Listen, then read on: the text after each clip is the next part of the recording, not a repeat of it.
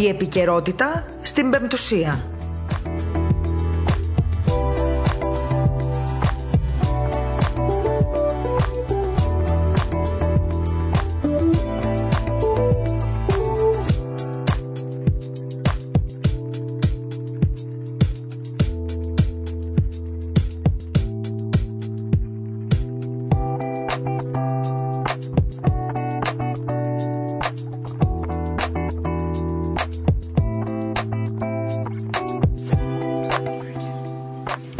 Καλησπέρα σας. Ε, πέμπτη σήμερα, 13 ε, Μαου, 2 ε, και 6 λεπτά, λίγο μετά τις 2 το μεσημέρι. Χρυσός Ανέστη, δεν τα έχουμε πει μαζί. Σήμερα τα λέμε μετά το Πάσχα, μετά τη Μεγάλη Εβδομάδα. Είδατε, είχαμε ένα ιδιαίτερο πρόγραμμα τις δύο εβδομάδες αυτές και της Μεγάλης Εβδομάδα και της εβδομάδα του Πάσχα, της διακίνησή μου, με εκπομπές ανάλογες με το κλίμα των ημερών. Από σήμερα και κάθε Πέμπτη και ίσως και περισσότερες μέρες θα το δούμε στην πορεία, θα τα λέμε πάλι μαζί στις 2 το μεσημέρι με την εκπομπή Επικαιρότητα στο ραδιόφωνο της Πέμπτη στο μικρόφωνο η Μαρία Γιαχνάκη, κοντά μου στο στούντιο σήμερα ο Νικόλαος Ζαήμη από το Ορθοδοξία News Agency για ένα θέμα πολύ σοβαρό και όχι μόνο. Και αφού βεβαίως σχολιάσουμε μαζί την επικαιρότητα που είναι πολύ πλούσια σήμερα, θα συνομιλήσουμε και με το σεβασμένο του Μετροπολίτη Κίτρους, ε, τον κύριο Γεώργιο, ε, για ένα πολύ μεγάλο θέμα που έχει προκύψει τις τελευταίες ημέρες και το οποίο βεβαίως το, ανα, το αναδείξαμε εδώ στο Πρακτορείο Ορθοδοξίας, στο Ορθοδοξία News Agency. Ε, και αφορά βεβαίως τον πόλεμο που γίνεται αυτή την εποχή για τις εκκλησιαστικές ακαδημίες. Ε, υπάρχει έτσι μια ροή, ένα πνεύμα να τις κλείσουν, να τις υποβαθμίσουν, ε, εν πάση περιπτώσει να καταστραφεί ότι έχει φτιαχτεί όλα αυτά τα χρόνια.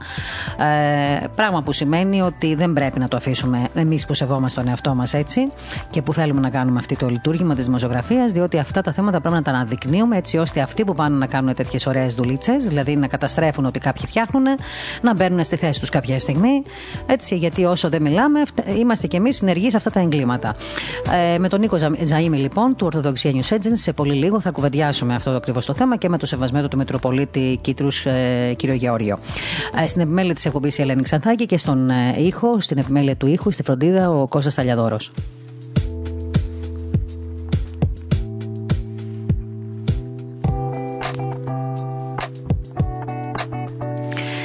Πάμε στα θέματά μας, Νίκο, να σε καλησπερίσω. Χρυσός Ανέστη. Αληθώς Ανέστη ο κύριος. Ευχαριστώ που είσαι κοντά μας σήμερα. Θα είσαι κοντά μας αυτό το διάστημα, όποτε χρειάζεται για θέματα επικαιρότητας, σε παρακαλώ. Μια και το, μιας και το Ορθοδοξία News Agency πρωτοστατεί στην ενημέρωση και όχι μόνο στα εκκλησιαστικά θέματα, αλλά και στα εθνικά θέματα και στα θέματα τα διεθνή. Βλέπω ότι τα πρωτοσέλιδά σας είναι πολύ προσεγμένα και πολύ έτσι, επιλεκτικά σε σχέση με, την, με το τι ακριβώς συμβαίνει. Με μια ήσυχη, ήρεμη ματιά. Αυτό ακριβώς που πρέπει να κάνει ένας δημοσιογράφος. Δηλαδή, τι, να ε, αναφέρει, την, γνωστοποιεί την είδηση, καθαρά, καθαρή την είδηση, χωρίς άλτσες κλπ. Και, και να δίνει και την πληροφορία έτσι ώστε ο χρήστης, ο θεατής, ο τηλεθεατής, ο, ο ακροατής να μπορεί να βγάζει και τα δικά του συμπεράσματα. Ε, πριν πάμε στα πρωτοσέλιδα του Orthodox News Agency και ε, απλά να πω στους ακροατές μας ότι μετά τις 2 και 4 θα φιλοξενήσουμε το σεβασμένο του Μητροπολίτη Κατερινή, τον κύριο Γιώργιο. Κίτρους. Ε, καλά τον είπα. Κίτρους, κύριο Γιώργιο. τον κύριο Γιώργιο. Πριν λοιπόν πάμε εκεί και πριν Νίκο να σου δώσω το λόγο για τα θέματα έτσι που αφορούν και την Τουρκία κλπ. Θέλω να αναφερθώ σε ένα θέμα που ε, το ξέρω πάρα πολύ καλά γιατί έχω ζήσει πολλούς μήνες ε, εκεί σε σειράξεις και βιοπραγίες αυτό που αφορά το Ισραήλ και τη λωρίδα της Γάζας. Όπως τα ξέρετε όλοι, τον τελευταίο καιρό, τις τελευταίες μέρες και χθες βράδυ και σήμερα συνεχίζονται ακόμα οι βιοπραγίες στη λωρίδα της Γάζας ε, και θα λέγαμε ότι για πρώτη φορά από την έναρξη της ε, στρατιωτικής κλιμάκωσης με τη Χαμάς, η Χαμάς όπως όλοι γνωρίζετε και αν δεν γνωρίζετε θα σας πω είναι μια στρατιωτική οργάνωση, τρομοκρατική, τρομοκρατική οργάνωση όπως χαρακτηρίζεται από το Ισραήλ και από τις ε, ευρωπαϊκές χώρες. Ε, η στρατιωτική λοιπόν αυτή, η εξτρεμιστική όπως θα έλεγα εγώ οργάνωση, η Χαμάς, που βρίσκεται αυτή η κλιμάκωση σε εξέλιξη. Ε, για πρώτη φορά λοιπόν από εκείνη την ημέρα, από την έναρξη, ο Ισραηλινός στρατός έκανε λόγο σήμερα για συναγερμό εξαιτίας εκτόξευσης ρουκετών εναντίον του βορείου τμήματος της χώρας. Μέχρι τώρα πρέπει να πούμε ότι οι ρουκέτες που εκτοξεύθηκαν από τη λωρίδα της Γάζας, από τη Χαμάς, όπως λέει το Ισραήλ, ενεργοποίησαν σιρήνες της αεροάμυνα στο νότιο και κεντρικό Ισραήλ, αλλά όχι στον βόρειο τομέα της χώρας. Ε, ήχησαν λοιπόν σιρήνες εκ νέου στη Μητρόπολη Τελαβίβ. Ε, πρέπει να σας πω ότι η Γάζα, η λωρίδα της Γάζας είναι ένα μέρος που ουσιαστικά είναι κλειδωμένο, είναι κλεισμένο. Οι άνθρωποι δηλαδή που ζουν μέσα στην λωρίδα της Γάζας Ε, θέλω να ξέρετε ότι είναι άνθρωποι που δεν μπορούν εύκολα να βγουν από τα σύνορα και να μπουν στην υπόλοιπη χώρα του Ισραήλ, επειδή ακριβώς θεωρούνται τρομοκράτες από το Ισραήλ. Άρα λοιπόν αυτοί οι άνθρωποι γεννιούνται και πεθαίνουν και ε, δεινοπαθούν εντός εισαγωγικών μέσα στη λωρίδα της Γάζας με ό,τι αυτό συνεπάγεται. Έχω βρεθεί για πολύ μεγάλο διάστημα, πολύ μεγάλα διαστήματα α, και κυρίως από την Ιντιφάντα και μετά μέσα στη λωρίδα της Γάζας. Η αλήθεια είναι ότι τα εγκλήματα που γίνονται είναι πάρα πολλά και από τις δύο πλευρές. Εγώ μιλάω πάντα για ένα κύκλο αίματος, ο οποίος δεν κλείνει, αφού και η Χαμάς, ε, η εξτρεμιστική αυτή οργάνωση. Απαντάει συνήθως στις βιοπραγίες του Ισραήλ και το Ισραήλ βεβαίως επικαλούμενο την ε, ε, την ισορροπία, τη σωτηρία και την ασφάλεια του κράτους τους αναγκάζεται, όπως πάντα λέει στις ανακοινώσεις, να ε, απαντά στις, ε, στις, ε, στις εκτοξεύσεις ρουκετών από τη Γάζα. Αυτό σημαίνει λοιπόν ότι ο κύκλος αίματος δεν κλείνει και από ό,τι φαίνεται δεν θα κλείσει, γιατί αυτά γίνονται πολλά χρόνια τώρα. Δηλαδή πριν ακόμα αρχίσω εγώ τις πολεμικές ανταποκρίσεις όπως και άλλοι συνάδελφοι της γενιάς μου, αυτά τα θέματα υπήρχαν και νωρίτερα. Θέλω μόνο να πω ότι στη Λωρίδα της Γάζας, πέρα από το μουσουλμανικό, έτσι, το μουσουλμανικό πληθυσμό, υπάρχει και μια μικρή κοινότητα Ελλήνων Χριστιανών, Νίκο. Δεν ξέρω αν το ξέρεις. Εκεί υπάρχει και η μονή του Αγίου Πορφυρίου, στην οποία αρχιεπίσκοπος είναι ο Αρχιεπίσκοπος Γάζης, ο κύριος Αλέξιος, ε, ο οποίος πάντα σε αυτές τις περιόδους περνάει πάρα πολύ δύσκολα. Η αλήθεια είναι ότι ανοίγει το μοναστήρι του και Πολλές φορές, αν χρειάζεται άνθρωποι οι οποίοι είναι ε, μεγάλη σε ηλικία, όταν είναι ορφανά και όταν υπάρχουν ε, σειράξεις και πολεμικές δραστηριότητες, προσπαθεί να τους βοηθήσει κατά κάποιον τρόπο. Όμως το ίδιο το μοναστήρι έχει χτυπηθεί και αυτό πάρα πολλές φορές. Ο ίδιος έχει κινδυνεύσει ε, και κάνει βεβαίως αυτό που πρέπει να κάνει. Κάνει το χρέος του σαν άνθρωπος, γιατί εκεί πρέπει να λειτουργήσει σαν άνθρωπος και σαν καλός χριστιανός. Δηλαδή να ανοίξει την πόρτα του σε όποιον του χτυπήσει προκειμένου να ε, τον περισσώσει. Ε, είναι πολύ μεγάλο το θέμα του, του Ισραήλ. Δεν είναι ένα μικρό θέμα που μπορεί κανείς να το σχολιάσει σχολιάσει πέντε λεπτά και να πάμε παρακάτω. Όμως ήθελα να κάνω μια αναφορά, διότι ε, μετά, την, ε, μετά, την, ε, μετά το, το γεγονός ότι το Ισραήλ ενέκρινε την επέκταση των πληγμάτων στη λωρίδα της Γάζας, ε, έχω να πω ότι αν δεν υπάρξει κάποια συμφωνία για την κατάπαυση του πυρός, πολύ φοβάμαι ότι θα πρέπει να, να περιμένουμε ότι θα ζήσουμε μια δεύτερη έτσι, άνοιξη στην λωρίδα της Γάζας, που αυτό σημαίνει ότι σίγουρα τα αντιαεροπορικά συστήματα του Ισραήλ θα σηκωθούν στους ουρανούς και πολύ σύντομα θα έχουμε πολλούς τραυματίες πάλι στη Γάζα είναι σίγουρο ότι θα ξαναβομβαρδιστεί το, ε, το υδροηλεκτρικό εργοστάσιο. Είναι πολύ σίγουρο ότι ένα-δύο τελευταία νοσοκομεία που έχουν μείνει στη Γάζα και που διαρκώς χτυπούνται θα ξαναχτυπηθούν. Και είναι πάλι σίγουρο ότι οι γιατροί θα ράβουν και θα προσπαθούν να σώσουν τα μικρά παιδιά και τους τραυματίες χωρίς φάρμακα και χωρίς ε, ε, αναισθητικά, έτσι, ε, αναισθητική αγωγή κλπ. Τα έχω ζήσει με τα μάτια μου αυτά, τα έχω δει. Βέβαια και από την άλλη πλευρά, όταν βρίσκεσαι σε μια πόλη όπως είναι το Τελαβίβ και πας στη δουλειά, στο σχολείο, στο πανεπιστήμιό σου και ξαφνικά δέχεσαι μια ρουκέτα που μπορεί αυτή ε, να θέσει σε κίνδυνο ζωές ή να, ή να, ή να σκοτωθούν εξαιτίας αυτών των, ε, των ρουκετών άνθρωποι, είναι ένας πόλεμος ο οποίος ουσιαστικά είτε από τη μία πλευρά ξεκινήσει είτε από την άλλη συνεχίζεται.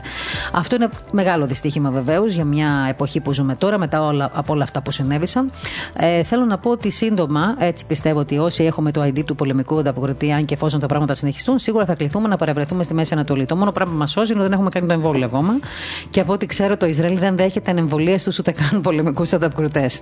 Λοιπόν, αν όμως δεχθεί ανεμβολίες τους, ε, ανθρώπους που δεν έχουν εμβολιαστεί, μπορεί και να βρεθώ Νίκο μου εκεί και να σας κάνω εγώ ανταπόκριση από τη λωρίδα της Γάζας. Εντάξει, Μαρία, δηλαδή τι θα μας πεις, δεν θα κάνεις το εμβολίο. Ε, δεν ξέρω. Το σκέφτομαι. Ε, όλοι το κάνουν γύρω μου και περιμένω να δω τις, ε, τα αποτελέσματα. Θα κάνουμε ό,τι μας συστήσουν οι γιατροί. Ναι, εντάξει. Ωραία. Εγώ θέλω λίγο να περιμένω να δω τα αποτελέσματα ποια θα είναι γενικότερα. Τα εμβόλια βεβαίως και πρέπει να γίνονται, διότι γίνονται για τη σωτηρία των ανθρώπων και για την ασφάλεια και για την υγεία. Απλά εντάξει, εγώ είμαι λίγο έτσι φοβητσιάρα θα έλεγα με τα εμβόλια που δεν έχουν δοκιμαστεί και θέλω λίγο να περιμένω, αν μου το επιτρέπεις. Ε, εύχομαι να φύγει σύντομα ο φόβος. Ο μόνος ε, λόγος που θα το κάνω πολύ σύντομα είναι αν θα χρειαστεί να πάω στο Ισραήλ ή αν θα χρειαστεί να πάω κάπου στο εξωτερικό που ξέρεις πολύ καλά το ταξιδεύω και δεν το αντέχω αυτό το. Οπότε θα ρισκάρω να το κάνω το εμβόλιο. Λοιπόν, λοιπόν. Ε, αυτά για το Τελαβίβ προς το παρόν. Θα είμαστε εδώ και θα τα λέμε. Λοιπόν, Νίκο. Μαρία, να πάμε λίγο εντάχει να δούμε ναι. τα δύο σημαντικότερα ζητήματα σήμερα. Θέλω να πάμε στο κεντρικό πρώτο θέμα του πρακτορείου. Εκεί, εκεί ήθελα να έρθω. Ε, Χθες ε, δημοσιεύθηκε, ε, όπως μετέδωσε το Αθηναϊκό Μακεδονικό Πρακτορείο Ειδήσεων, ε, η ετήσια έκθεση του State Department για τις θρησκευτικές ελευθερίες. Και είχαμε ένα ισχυρό ράπισμα και πάλι στην Τουρκία τόσο για το ζήτημα της Χάλκης, φέτος να σημειώσουμε ότι συμπληρώνεται 50 χρόνια από το κλείσιμό της, και για την Αγία Σοφιά και την Μονή της χώρας, οι οποίες ε, άλλαξε το καθεστώς όπως γνωρίζουμε και μετατράπηκαν σε τζαμιά από τους Τούρκους πέρυσι το καλοκαίρι, καθώς όμως και για τις πιέσεις τις οποίες ασκεί ε, η Τουρκία γενικότερα όλα αυτά τα χρόνια στο οικουμενικό, στο οικουμενικό μας πατριαρχείο. Επίσης, ε, Μαρία, στην έκθεση αναφέρεται και το φλέγον ζήτημα ε, της αρπαγής των περιουσιακών στοιχείων, όπως γνωρίζεις, ε, των ε, θρησκευτικών ομάδων ε, που εδρεύουν στην Τουρκία.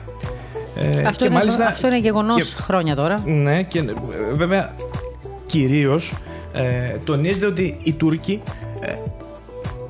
συστηματικά παραβιάζουν τη συνθήκη της Λοζάνης είναι ένα αγαπημένο σπορ να μου, να μου επιτραπεί η έκφραση αυτό των, των Τούρκων. Μα δεν καταλαβαίνω οι Τούρκοι από συνθήκες. Εγώ δεν καταλαβαίνω γιατί διαρκώ κουνάμε το δάχτυλό μας στον Τούρκο ε, ηγέτη και στους, ε, στην τουρκική κυβέρνηση. Όχι, το λέω χαρτολογώντας. Ναι, ναι. Αφού δεν καταλαβαίνουν οι άνθρωποι. Δεν, δηλαδή σου λένε, ναι, η συνθήκη της Λοζάνης δεν την παραδέχονται. Δεν τηρούν κανένα, καμία παράγραφο από τη συνθήκη της Λοζάνης. Αυτό το γνωρίζουμε. Και απορώ γιατί την έχουμε αυτή την καραμέλα και δεν πάμε σε ένα επόμενο βήμα. Δηλαδή δεν υπάρχει βήμα της τιμωρίας μιας χώρας η οποία δεν τηρεί τη συνθήκη της Λοζάνης; Είναι ένα ερώτημα που δεν το βάζω σε σένα, το βάζω γενικότερα ναι. αυτό, έτσι σαν ε, ρητορική έτσι, ερώτηση. Θυμάσαι πριν λίγες μέρες πάλι ο Υφυπουργός Εσωτερικών της Τουρκίας, ο οποίος είχε έρθει στην, ε, στην Κομωτινή, πάλι μας κούνησε το, το δάχτυλο, έλαβε βέβαια τις απαντήσεις, τις οποίες έδωσε εντός έδρας, όπως θυμόμαστε όλοι στην Άγκυρα και ο Υπουργός Εξωτερικών, ο κύριος Δένδια. Μάλιστα. Α πούμε λοιπόν ότι είναι το αγαπημένο άθλημα των Τούρκων η παραβίαση της συνθήκης της Λοζάνης, όπως πολύ ωραία λέτε σήμερα στο κεντρικό σας θέμα στο πρακτορείο Ορθοδοξία.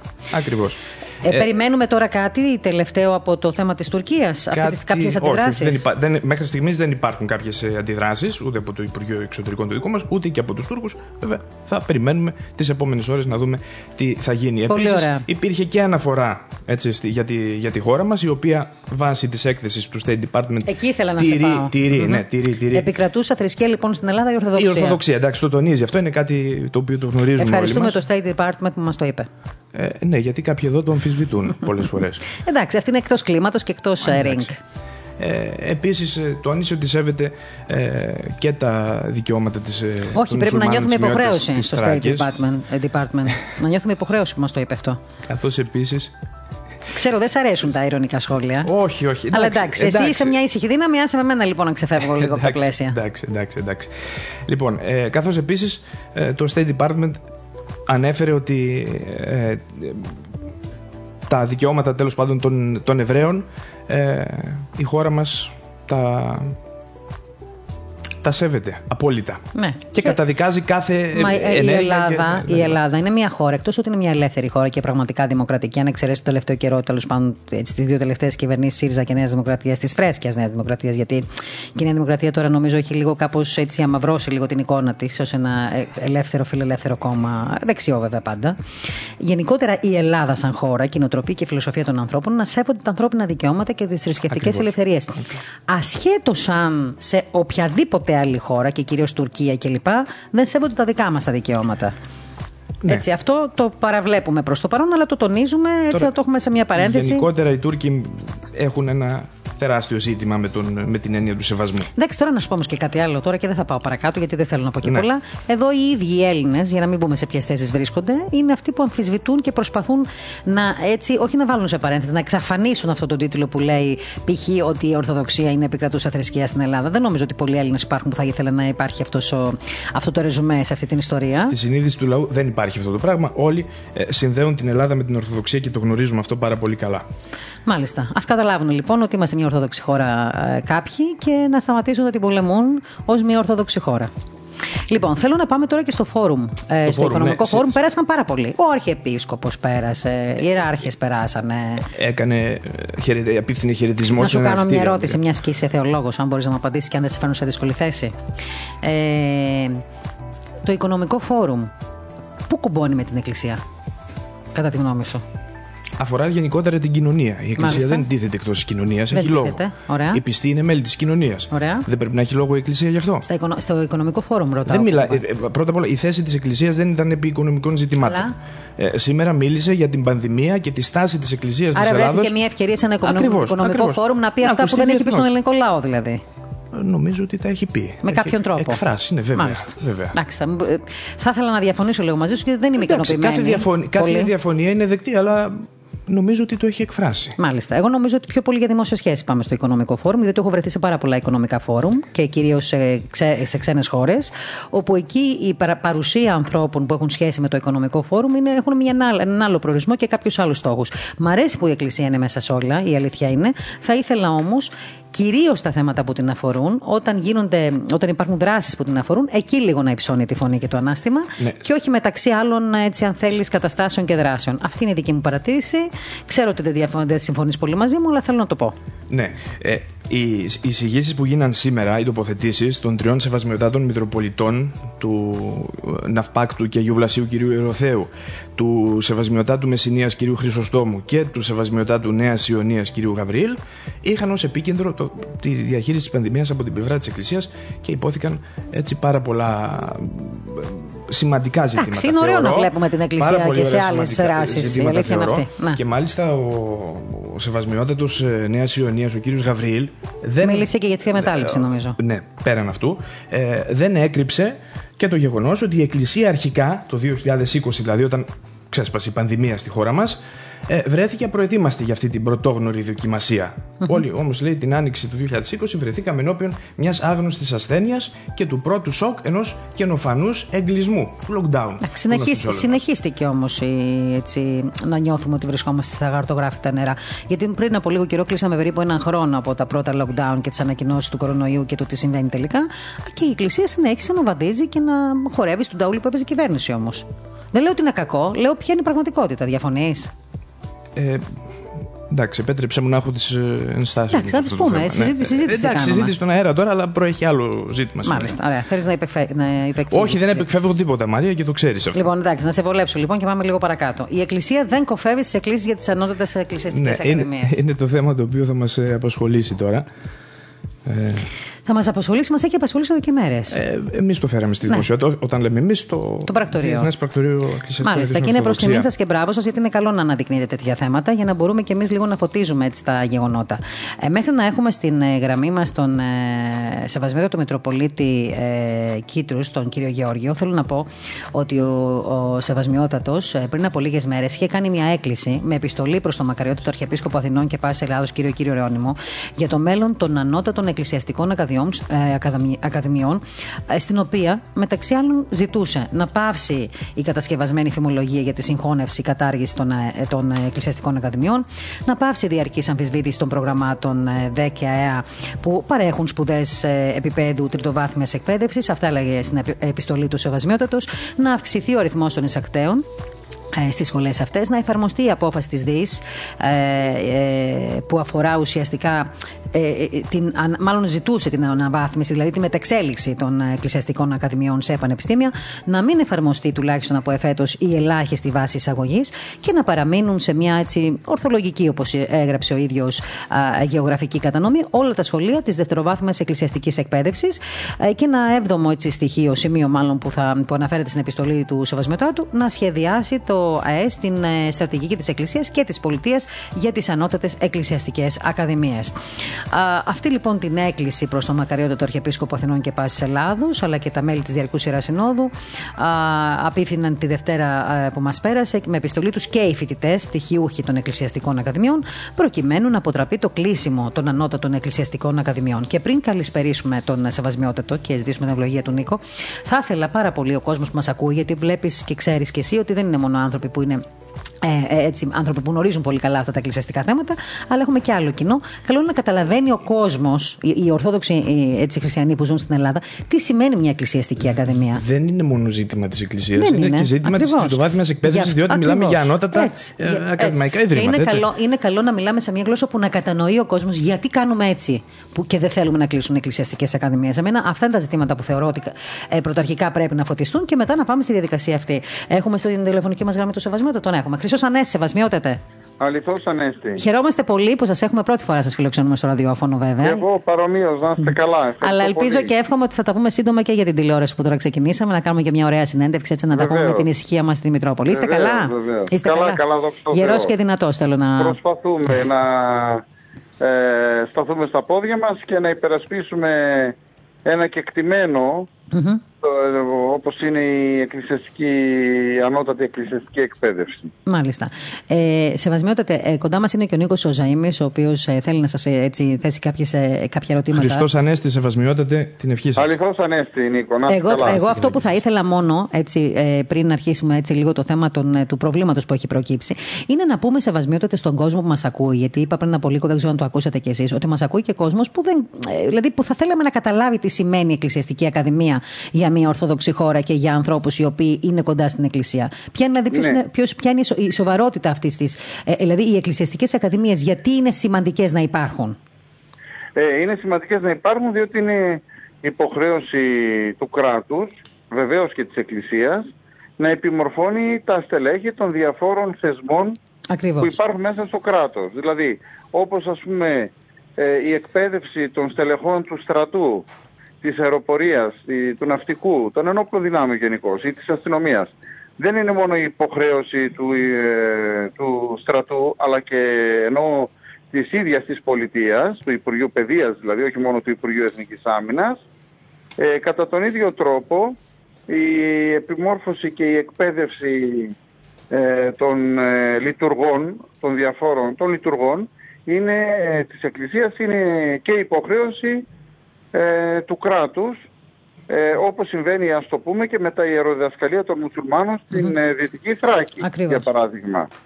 Ε, σε μια ευνομούμενη δηλαδή πολιτεία λαμβάνεται μέρημνα για την επιμόρφωση των ε, στελεχών των διαφόρων ε, ε, θεσμών και φορέων του ίδιου του κράτους. Πολύ δε περισσότερο με την Εκκλησία που η Εκκλησία όπως γνωρίζετε είναι νομικό πρόσωπο δημοσίου δικαίου. Είναι δηλαδή απόλυτα συνυφασμένη με, το, με την κρατική δομή και διοίκηση. Μμμ. Να φανταστείτε ότι οι εκκλησιαστικές ακαδημίες, οι θεολογικές όπως λεγόντουσαν ακαδημίες, οι οποίες λειτουργούσαν μέχρι το 1990 στις χώρες της ε, κεντρικής και ανατολικής Ευρώπης που ήταν αθεϊστικά καθεστώτα τότε, στις πρώην κομμουνιστικές ας το πούμε χώρες, Μάλιστα. που είχαν αθεϊστικά καθεστώτα, λειτουργούσαν οι εκκλησιαστικές ακαδημίες με την ευθύνη της Εκκλησίας, είχαν υψηλότατο επιστημονικό και πνευματικό επίπεδο, Μμμ. ε, δεν τις αναγνώριζαν όμως τα καθεστώτα εκεί, τα κρατικά καθεστώτα. Αντίθετα, τις αναγνώριζαν όλες οι άλλες ε, ε, εκκλησίες και τα κράτη. Δηλαδή, ένας απόφυτος στην εποχή εκείνη ε, της ε, Θεολογικής Ακαδημίας του Λένιγκρατ, όπως λεγόταν η Αγία Πετρούπολη παλιότερα, αναγνωριζόταν το πτυχίο του εδώ στην Ελλάδα. Εκεί δεν αναγνωριζόταν για ιδεολογικούς λόγους. Ε, και όταν έπεσαν ακριβώς τα θεϊστικά καθεστώτα, τα ίδια τα κράτη αυτά, η Ρωσία, η Ρουμανία, η Σερβία, η Βουλγαρία, όλα αυτά τα κράτη που διέθεταν μέχρι τότε μη αναγνωρισμένες εκκλησιαστικές ακαδημίες, ε, προέβησαν σε αναγνώριση των, ε, ε, ως πανεπιστημίων, των ακαδημίων και τις ενέταξαν μέσα στα κρατικά πανεπιστήμια. Εμείς λοιπόν θα πάμε πίσω. Είναι οξύμορο Αυτό δηλαδή. γιατί όπως καταλαβαίνετε. συμβαίνει τώρα, αυτό γιατί συμβαίνει. Δηλαδή ξαφνικά.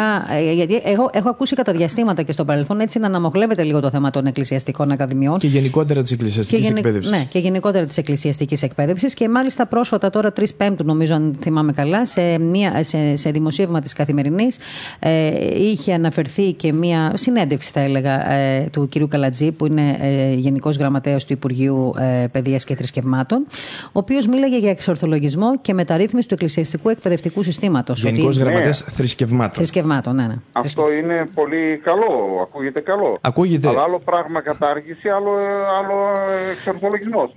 Εμείς τον εξορθολογισμό τον εννοούμε με την έννοια της αναβάθμισης, όχι με την έννοια της κατάργησης. Μάλιστα. Ακριβώς σεβασμιότατε. Ε, και ο εξορθολογισμός μπορεί να, να έρθει σε ένα σχέδιο νόμου το οποίο τιτλοφορείται εκκλησιαστική εκπαίδευση και σχολές μαθητείας υποψηφίων κληρικών. Ε, ναι. Γιατί Είναι- όμως γίνεται αυτό; Ε, είναι, ένα, είναι ψευδεπίγραφο το νομοσχέδιο. Ακριβώς. όπως Είναι καταλαβαίνετε. παραπλανητικό, φαντάζομαι. Ναι, εντάξει, δεν θέλω να το πω έτσι, αλλά πάντως ο τίτλος του δεν αντιστοιχεί στο περιεχόμενο. Αυτό είναι το σημαντικό. Μάλιστα. Γι' αυτό άλλωστε και η Ιερά Σύνοδος Αυ- και πρωτήτερα η Συνοδική Επιτροπή Εκκλησιαστικής Εκπαίδευσης το ζήτησε να αποσυρθούν αυτά τα άρθρα που αφορούν τις ακαδημίες. Ναι. Από το εν λόγω νομοσχέδιο εννοώ. Εσείς θεωρείτε ότι, ε, σεβασμιότατα έτσι με το χέρι στην καρδιά, πιστεύετε ότι αυτή τη στιγμή πραγματοποιείται εντός εισαγωγικών και ένας ε, πόλεμος από την πλευρά του Υπουργείου ε, ε, ε στις Εκκλησιαστικές Ακαδημίες; Γιατί εγώ έτσι μπορώ να το εκλάβω διαβάζοντας όλα αυτά ναι, που διάβασα. Έτσι φαίνεται, αλλά από την άλλη πλευρά να σας πω. Το ίδιο το Υπουργείο Παιδείας που συνέταξε το νομοσχέδιο, ε, μία εβδομάδα πριν την κατάθεση του νομοσχεδίου, πριν την κατάρτιση, ας το πούμε, την κοινοποίηση, να το πω, του νομοσχεδίου, ναι, ναι έστειλε στις ακαδημίες μας μέσω του θεσμού των μετατάξεων ε, διοικητικούς υπαλλήλους. Όταν θες να καταργήσεις έναν φορέα, στέλνεις ε, γραμματείες, μέλη της γραμματείας. Δεύτερον, ε, έχουμε προκηρύξει θέσεις διδακτικού προσωπικού με την έγκριση του Υπουργείου Παιδείας. Όταν θες να καταργήσεις κάτι, ε, λες ελάτε οι υποψήφοι καθηγητές να διδάξετε. Τρίτον, ε, το Ανώτατο Επιστημονικό Συμβούλιο, που είναι το όργανο που δικεί τις εκκλησιαστικές ακαδημίες, με παρότρινση και επιμονή μπορώ να πω της ηγεσίας του Υπουργείου Παιδείας και του Σώματος Επιθεωρητών Δημόσιας Διοίκησης, επί δύο μήνες ασχολήθηκαν εντατικά και ενέκριναν τον κανονισμό, τον ε, εσωτερικό κανονισμό λειτουργίας των Ανωτάτων Εκκλησιαστικών Ακαδημιών. Δηλαδή βλέπετε αυτά είναι κινήσεις που έρχονται σε αντίθεση το ένα με το άλλο όταν πρόκειται να καταργήσεις κάτι, δεν ε, φροντίζεις να, να κάνεις κανονισμό λειτουργίας του, για παράδειγμα, ούτε στέλνεις υπαλλήλους. Μάλιστα. στιγμή, ούτε καλείς υπαλλήλους να κάνουν αίτηση για να έρθουν στην Ακαδημία, την οποία θέλεις να καταργήσεις. Άρα λοιπόν, εδώ κάτι, συμβαίνει κάτι το οποίο και εγώ δεν μπορώ να σας το ερμηνεύσω για να το εξηγήσω, γιατί και από την άλλη πλευρά ε, ρωτήθησαν οι υπηρεσίες του Υπουργείου και δήλωσαν παντελή άγνοια για ε, την κατάργηση των ακαδημιών. Ούτε γνώριζαν. Δηλαδή όταν δεν γνωρίζει η ανώτατη ηγεσία ακριβώς, του η ηγεσία, ναι, ακριβώς. Και απέναντίας ε, λένε ότι εμείς κάνουμε ό,τι μας πει η Εκκλησία ό,τι μας πει η Εκκλησία. Αυτό δεν φαίνεται ε, να ισχύει όμως. Ε, ναι, όταν, όταν δεν γνωρίζει το Ανώτατο Επιστημονικό το οποίο διορίζει η ίδια υπουργός με μέλη που προτείνει η Πολιτεία και η Εκκλησία. Είναι μεικτό όργανο, το οποίο διηγεί τις εκκλησιαστικές ακαδημίες. Πάντως, το ρεζουμέ της συνέντευξης του κυρίου Καλατζή στην καθημερινή, ουσιαστικά και ο τίτλος που δόθηκε και σύμφωνα, σίγουρα σε συμφωνία ε, έτσι, για τη συνέντευξη αυτή, είναι ότι ε, ε Συμφωνία Υπουργείου Παιδείας και Εκκλησίας για τις Εκκλησιαστικές Ακαδημίες. Αυτό δηλαδή για έναν, ε, για έναν ε, αναγνώστη, για μένα ας πούμε, που δεν είμαι εκκλησιαστικός συντάκτης και είμαι μία δημοσιογράφος ε, ευρείας κατανάλωσης, ας το πούμε, έτσι, με γενική γνώση σε αυτά τα θέματα.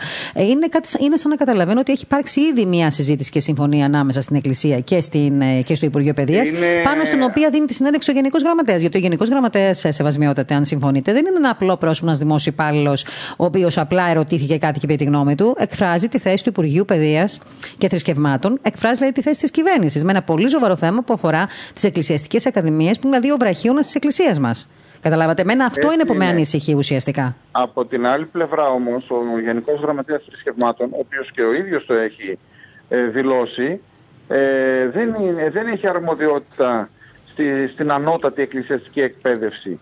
Είναι υπεύθυνος για τη δευτεροβάθμια εκκλησιαστική εκπαίδευση δεν έχει αρμοδιότητα στην ανώτατη. Καταλάβατε τι θέλω Μάλιστα. να πω; Mm-hmm. Μάλιστα. Να σας ρωτήσω ε, κάτι. Ναι, ναι, είναι μπερδεμένο το πράγμα. Είναι δηλαδή. όντως μπερδεμένο, είναι, αλλά είναι καμιά φορά. μια συζήτηση η οποία έγινε μεταξύ αοράτων συνομιλητών. Ναι. Αυτό είναι το πιο ανησυχητικό από όλα, πάντως, ναι, να ναι, ξέρετε. Ναι, ναι, γιατί ε, ε, μπορεί να λέτε εσείς αοράτων συνομιλητών και έτσι να εμφανίζεται προς τα έξω ότι είναι. Γιατί αυτό που βλέπουμε λέμε, δεν λέμε κάτι που φανταζόμαστε, εννοείται. Από την άλλη πλευρά όμως, βλέπουμε ότι και σε δηλώσεις προβαίνουν συγκεκριμένα άτομα, ασχέτως αν λένε ότι εμείς δεν ξέρουμε, η Εκκλησία ξέρει και μας λέει η Εκκλησία τι θα κάνουμε και αυτό κάνουμε. Από την άλλη πλευρά φαίνεται ότι το νομοσχέδιο προχωράει. Και θέλω ναι, να σας δώσω... αλλά η Εκκλησία ναι. ήδη με απόφαση της ιεραρχίας, ναι. του, ούτε του Αρχιεπισκόπου ούτε της Διαρκού Συνόδου, αλλά της ιεραρχίας, δηλαδή του ανωτάτου διοικητικού οργάνου, έχει στείλει επανειλημμένω επιστολές προς του εκάστοτε υπουργούς παιδείας, όχι μόνο στην σημερινή Υπουργό Παιδείας, αλλά και στους προηγουμένους υπουργούς, με διάφορα αιτήματα για την ε, για αυτό που λένε σήμερα εξορθολογισμό, αναβάθμιση το λέμε εμείς, των εκκλησιαστικών ακαδημιών. Και δεν εισακούστηκαν τα αιτήματα. Δεν έχουν της υλοποιηθεί ιεραρχίας. δηλαδή, λέτε, μέχρι στιγμής Δεν τα έχουν αιτήματα αυτά. υλοποιηθεί. Θα σας πω παραδείγματα. Πείτε μας. ναι. Συνεπώς, πώς, το πώς η πολιτεία λέει ότι, κάνει, ότι ενεργεί ότι, κα- ότι λέει η Εκκλησία. Αφού το, η Εκκλησία είπε και δεν έγιναν. Δηλαδή, για παράδειγμα, ε, ζητή- ζητήθηκε από την ιεραρχία να, κάποια πράγματα. Για παράδειγμα, να μπει ειδικό μάθημα στις πανελλήνιες εξετάσεις για τις εκκλησιαστικές ακαδημίες. Όπως δίνει κανείς αγγλικά, ας πούμε, για να περάσει στην αγγλική φιλολογία ή γυμναστική αθλήματα για να περάσει στα ΤΕΦΑ ή σχέδιο για να περάσει ξέρω εγώ, στο Πολυτεχνείο, να θεσμοθετηθεί ένα ειδικό μάθημα, ας το πούμε θρησκευτικά, το λέω έτσι πολύ γενικά και Ναι, ναι, αόριστα, ναι, ναι. μπορεί να είναι λειτουργική, μπορεί να είναι εκκλησιαστική ιστορία, μπορεί να είναι κάτι άλλο, ώστε, ο υποψη... ώστε να ενισχυθεί η εισαγωγή υπο... υποψηφίων με ειδικά ενδιαφέροντα. Καταλάβατε; Δεν έχει γίνει αυτό το πράγμα. Επίσης, ζητήθηκε να από τα παιδιά που τελειώνουν τα εκκλησιαστικά λύκεια να μπορούν να περνούν με ένα ιδιαίτερο σύστημα ευκολότερα στις ανώτατες εκκλησιαστικές ακαδημίες. Γιατί οι ανώτατες εκκλησιαστικές ακαδημίες είναι η συνέχεια της εκκλησιαστικής εκπαίδευσης. Το, από το Λύκειο δηλαδή προς το Πανεπιστήμιο εννοώ. Ε, υπάρχει ένα μικρό ποσοστό, 10%, είπαμε αυτό το ποσοστό να γίνει 20%, 30% ώστε να εισέ- οι απόφοιτοι των εκκλησιαστικών λυκείων να έρχονται ε, στοχευμένα δηλαδή στις ακαδημίες και να μην παίρνουν παιδιά που επειδή δεν πέρασαν στην α ή β σχολή Εντάξει, αυτό συμβαίνει σε όλες τις σχολές πάντως σεβασμιότατα. Ναι. Δηλαδή υπάρχουν παιδιά που δουν πανελλήνε και ξέρετε κι εσείς καλά γιατί με στον κόσμο ζείτε. Τους θέλουμε και είναι πρόσδεκτοι, αλλά Ναι. θέλω να πω η εκκλησία Να είναι πιο ποντολογεί. στοχευμένες οι, οι, Ναι, έτσι, έτσι, οι πρότεινε επιλογές. μέτρα για τον εξορθολογισμό των ε, ακαδημιών. Αλλά δεν έχουν γίνει. Ακριβώς. Ένα... Έπειτα, Ναι. να σας πω και το εξής αν μου επιτρέπετε. αν- Ναι, βεβαίως, βεβαίως. Α, ναι. Ε, εδώ και τέσσερα χρόνια, ακούτε τι γίνεται, στην Εκ- Ανώτατη Εκκλησιαστική Ακαδημία Θεσσαλονίκης γίνεται μια κατάφορη ε, αρνητική διάκριση. Γιατί γίνεται αυτό, Σεβασμιότατε; Θα σας πω. Ε, στην Εκκλησιαστική Ακαδημία Αθηνών και Βελάς ε, το Υπουργείο Παιδείας ορίζει 40 εισακτέους μέσω πανελληνίων. Στην Κρήτη, στην Πατριαρχική Ακαδημία Κρήτης 60 και στην Θεσσαλονίκη 20. Εδώ και τέσσερα χρόνια και δεν καταλαβαίναμε γιατί γίνεται αυτό.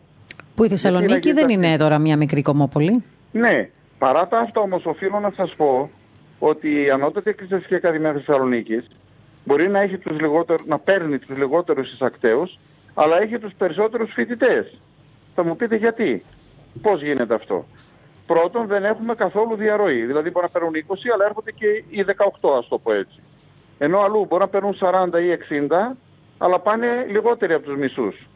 Οι οποίοι ζητούν μετεγγα- μετεγγραφή στην ε, Ακαδημία της Θεσσαλονίκης. Έχουμε δηλαδή πολλούς φοιτητές από μετεγγραφές. Έχουμε κατατακτήριες εξετάσεις, πτυχίου για άλλων σχολών δηλαδή, που ζητούν να φοιτήσουν στην Ακαδημία. Έχουμε το πρόγραμμα, το πρόγραμμα Εράσμους φοιτητές ξένων πανεπιστημίων, οι οποίοι έρχονται στην Ελλάδα και προτιμούν ειδικό στη Θεσσαλονίκη, επειδή είναι κοντά στο Άγιον Όρος, επειδή και τους λόγους που ξέρετε τέλος πάντων, να φοιτήσουν στη Θεσσαλονίκη. Έχουμε ε, μεγάλο πρόγραμμα εξομοίωσης. Ακόμα και πτυχιούχοι δηλαδή της παλιάς ανωτέρας εκκλησιαστικής σχολής, μπορεί να σπούδασαν στη Βελά ή στην αθηνα Μμμ. ζητούν να κάνουν εξομοίωση σε εμάς. Έχουμε πολύ εξειδικευμένα εργαστήρια στο πρόγραμμα συντήρησης εκκλησιαστικών κοιμηλίων. Για όλους αυτούς τους λόγους, τη διασύνδεση που έχουμε επίσης με τα πανεπιστήμια, με το Άγιον Όρος, με τις ξένες θεολογικές ακαδημίες του Κιέβου, της Μόσχας κλπ, της Χάλκης επίσης. Ε, αυτό το γνωρίζουν οι ενδιαφερόμενοι με αποτέλεσμα μπορεί να, έχουμε τους λιγότερους, να μας δίνουν τους λιγότερους ακταίους αλλά έχουν τους περισσότερους φοιτητές. Άρα λοιπόν, εμάς δεν μας πειράζει δηλαδή μας δίνουν 20, διότι και στους άλλους που δίνουν 40 ή 60, πάλι 20 πηγαίνουν, ίσως και λιγότεροι. Αλλά το θέμα είναι ότι έρχεται τώρα η- ένα νομοσχέδιο και να πει καταργώ από το επόμενο ε, ακαδημαϊκό έτος την Ανώτατη Εκκλησιαστική Ακαδημία Θεσσαλονίκης επειδή δεν έχει φοιτητές. Μα εσύ δεν μας έδωσες φοιτητές. Πώς θα έχουμε φοιτητές; Καταλαβαίνετε τι θέλω να πω; Βεβαίως. Και, και, Είναι ένα ναι. επιχείρημα αίολο. Ναι. Και Και σεβασμιότατε. μάλιστα το Ναι. γεγονός ότι γίνεται εδώ και τέσσερα χρόνια αυτή η διακριτική ε, μεταχείριση της Ανωτάτης Εκκλησιαστικής Ακαδημίας Θεσσαλονίκης γύρει πολλές αμφισβητήσεις και πολλά ερωτηματικά. Και μάλιστα την ώρα που σχεδιάζεται η, η συρρήκνωση της εκκλησιαστικής εκπαίδευσης, σεβασμιότατε, υπάρχει θα λέγαμε μια άνθηση, νομίζω έτσι την χαρακτηρίσατε και εσείς στην επιστολή σας προς τον Αρχιεπίσκοπο, μια εκπληκτική άνθηση όπως νομίζω είπατε, πρωτοβουλειών ναι. της πολιτείας με την αποδοχή ή την ανοχή της Εκκλησίας για την αντιμετώπιση των αναγκών εκπαιδεύσεως των, ε, των μουσουλμάνων συμπολιτών μας. Δηλαδή, ουσιαστικά ιδρύεται η εισαγωγική κατεύθυνση μουσουλμανικών σπουδών εντός του τμήματος Θεολογίας της Θεολογικής Σχολής του Αριστοτελείου Πανεπιστημίου. Έχει ιδρυθεί εδώ και. Έτσι έχει ιδρυθεί, ναι. ναι. αυτό λέω ότι μία πλευρά. Και οι μουσουλμάνοι υποψήφοι φοιτητές έχουν εδώ και χρόνια τώρα κατακτήσει την ένταξή τους σε μια ειδική κατηγορία. Ε, και από την άλλη πλευρά βλέπουμε τώρα αυτή την ε, συρρήκνωση από την άλλη πλευρά των εκκλησιαστικών ακαδημιών. Και ασχέτω αν τώρα προς το παρόν λόγω του ξεσηκωμού που έγινε, και επιτρέψτε με να σας το πω, γιατί δημοσιογράφος είμαι και θέλω να σας δώσω και μια είδηση, αν, δεν, αν ήδη δεν το ξέρετε. Ε, ε, ακριβώς επειδή δει το θέμα τόσο έντονα το φως της δημοσιότητας, αυτή τη στιγμή προσπαθεί να καταλαγιάσει λίγο την, ε, την ε, κατάσταση το Υπουργείο.